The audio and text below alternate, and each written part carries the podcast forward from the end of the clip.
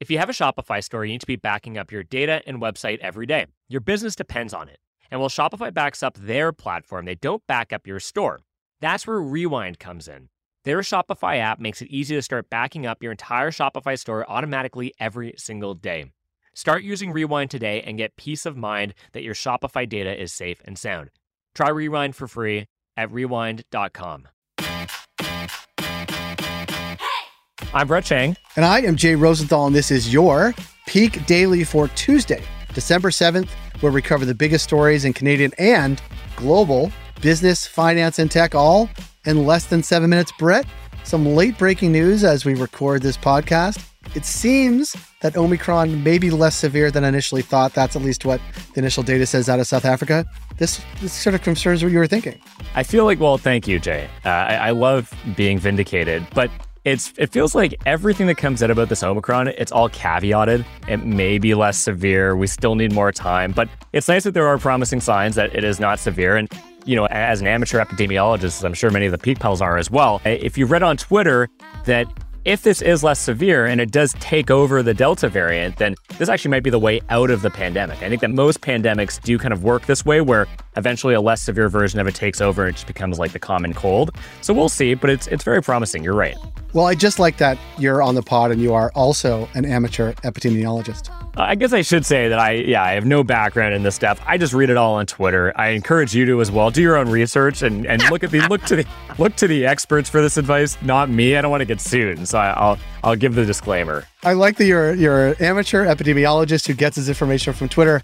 Brett, aside from that deep background in disease, what do we have for Peak Pals today? Well, for our first story, bye bye Beijing. For our second story, tamed, and for our third story, it's another investigation. For our first story, Canada's ambassador to China, Dominic Barton, is stepping down from his role at the end of December. Brett, why is Don Barton returning to Canada from China? Well, let's start with some background. Don Barton is one of Canada's most influential business leaders. Before going to Beijing, he was the global managing director of consulting firm McKinsey and Company, and they're one of the biggest consulting firms in the world.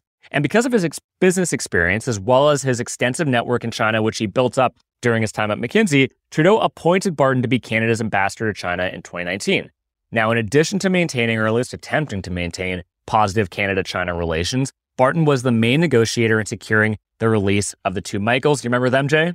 Oh, I remember them. But Brett Barton's time in China wasn't uniformly praised. Erin O'Toole and Canada's Conservatives would often criticize Barton's attempt to strengthen trade ties between the two countries. O'Toole once accused Barton of prioritizing economic interests over human rights interests. So, Brett, why should Peak Pals care about Dom Barton's resignation? And does it have anything to do with the Olympics? While as loyal Peak Daily listeners will be well aware, Canada does not have the best relationship with China right now. And Barton was seen as fairly pro China, so the appointment of the next ambassador could signal what sort of policy position the Trudeau government will take towards Zhongguo, which is China in Mandarin, Jay. That's a little flex there. And on the Olympics, Jay, it was just announced that President Biden said that the U.S. will be doing a diplomatic boycott of the 2022 Winter Olympics, which means they won't send any officials. And we'll have to keep an eye on to see if Trudeau does the same. But the big impact for Canada might be NHL players aren't going, having nothing to do with this diplomatic issue. Well, yeah, that's a different issue. If you get COVID at the Olympics, uh, you have to quarantine in China for three weeks, and so that would bleed into the season. So now they're evaluating whether or not it's worth the risk. It's a yeah, it's, it's I would be very upset if that happened.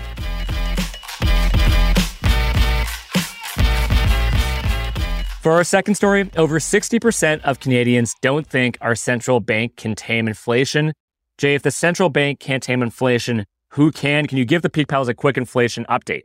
Sure. It won't be you or I taming inflation. Yeah. Let's just get that straight. The CPI, the Consumer Price Index, jumped 4.7% year over year increase in October, up from 4.4% in September. And believe it or not, this is the highest annual increase in nearly 20 years.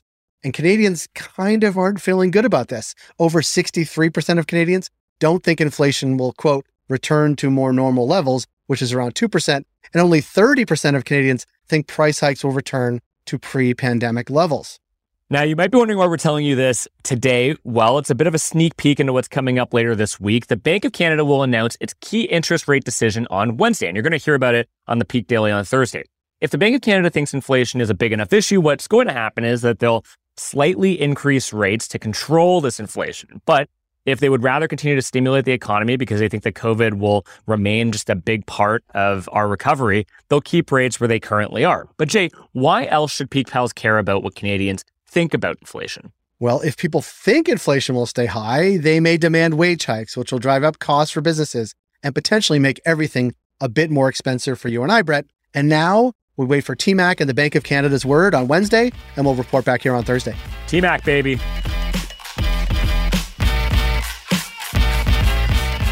Hey, sorry to jump in. It's Brett, and I wanted to let you know that today's Peak Daily is sponsored by Outreach.io. Outreach is the first and only engagement and intelligence platform built by revenue innovators for revenue innovators. Outreach allows you to commit to accurate sales forecasting, replace manual processes with real time guidance, and unlock actionable customer intelligence that guides you and your team to win more often. Traditional tools don't work in a hybrid sales world. Find out why Outreach is the right solution at click.outreach.io slash the peak. For our last story, the SEC, the Securities and Exchange Commission, is investigating Tesla over claims that their solar panels are defective. Brett, I have a, a, a riddle for you. What do Elon Musk and Ed Rogers have in common? Jay, I, I know the answer, but I want to I want to give you the punchline. Thank you. I really appreciate that. They can't seem to stay out of the news. Brett, what's happening with Tesla now? Well, here's some background. So Tesla acquired this company called SolarCity, which, by the way, was founded by Elon Musk's cousin, Kimball Musk. And this is the company that is now making solar panels for Tesla.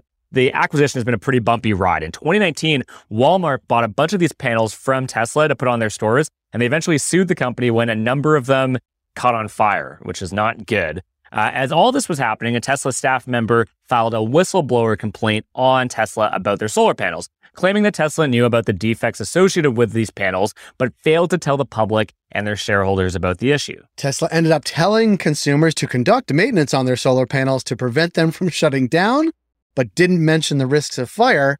And now the SEC is investigating whether Tesla broke securities law. Brett, why should people really care about the SEC investigating Tesla? Not only is Tesla always in the news, but they're always in trouble, always seemingly always in trouble with regulators for some background, US regulators are also investigating accidents caused by Tesla's driver assistance systems.